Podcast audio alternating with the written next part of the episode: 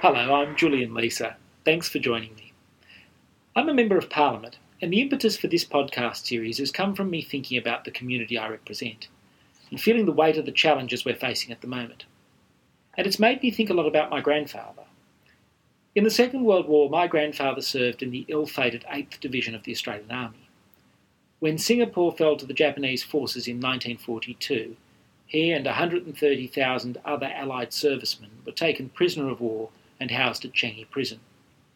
Sent to work in the jungle, building the Thailand to Burma Railway, for three and a half years he survived the brutality of the Japanese Imperial forces on only a cup of rice a day. The thing that kept him alive was the dream to come home and open his own hardware store, so much so that he'd planned and knew exactly how the store would look. His dreams gave him a purpose. Whenever I'm faced with a comparatively minor challenge in my own life, I think of my grandfather. If he could get through such an ordeal in his life, then surely I can overcome whatever small challenge is confronting me today. I've heard many stories like my grandfather's in the past and thought what extraordinary things people have had to overcome in their own lives. Why I've done this podcast and called it Getting a Grip is to remind us that the challenges we face are not new, and that there are many Australians who've been and are going through much more challenging times than we face today. Get a grip, man, is something I say to myself when I'm facing a difficult challenge. The phone calls I receive every day tell me Australians are doing it tough in all sorts of ways, but people have also risen to the challenge. Australia will prevail as we have prevailed. I hope this podcast explores how Australians deal with challenges. What is it in the human spirit that gets us through those difficult times? How do people who are presented with extraordinary scenarios that they would never have imagined where they were not sure when the end will be, how do they deal with those scenarios? How does it change them? And how does it affect the way they think about the future?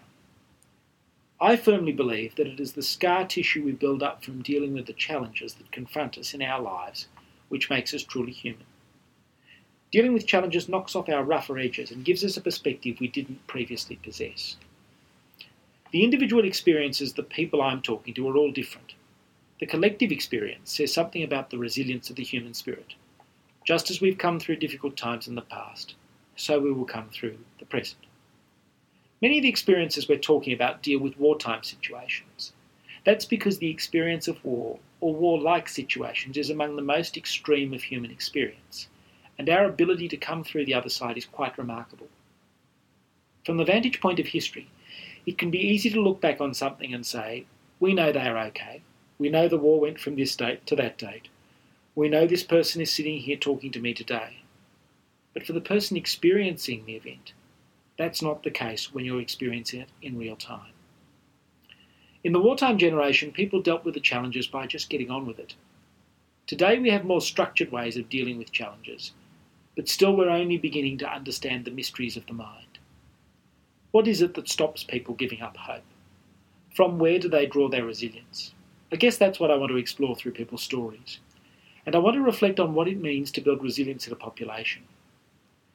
I wonder whether moments like Anzac Day, times of communal remembrance, help us realise what we're capable of. At this time in our communities, we've seen a renewal of an Australian covenant, where people help their neighbours and friends and return to a home and hearth, to family and community. I think we saw this particularly on Anzac Day, as Australians gathered in their driveways at dawn to remember Australians of earlier generations who've made sacrifices in time of war. My hope is that this podcast too will, in a small way, be part of that communal remembrance. I hope you, like me, will be inspired by some of those stories and take comfort that we too can get through the present challenge of COVID 19.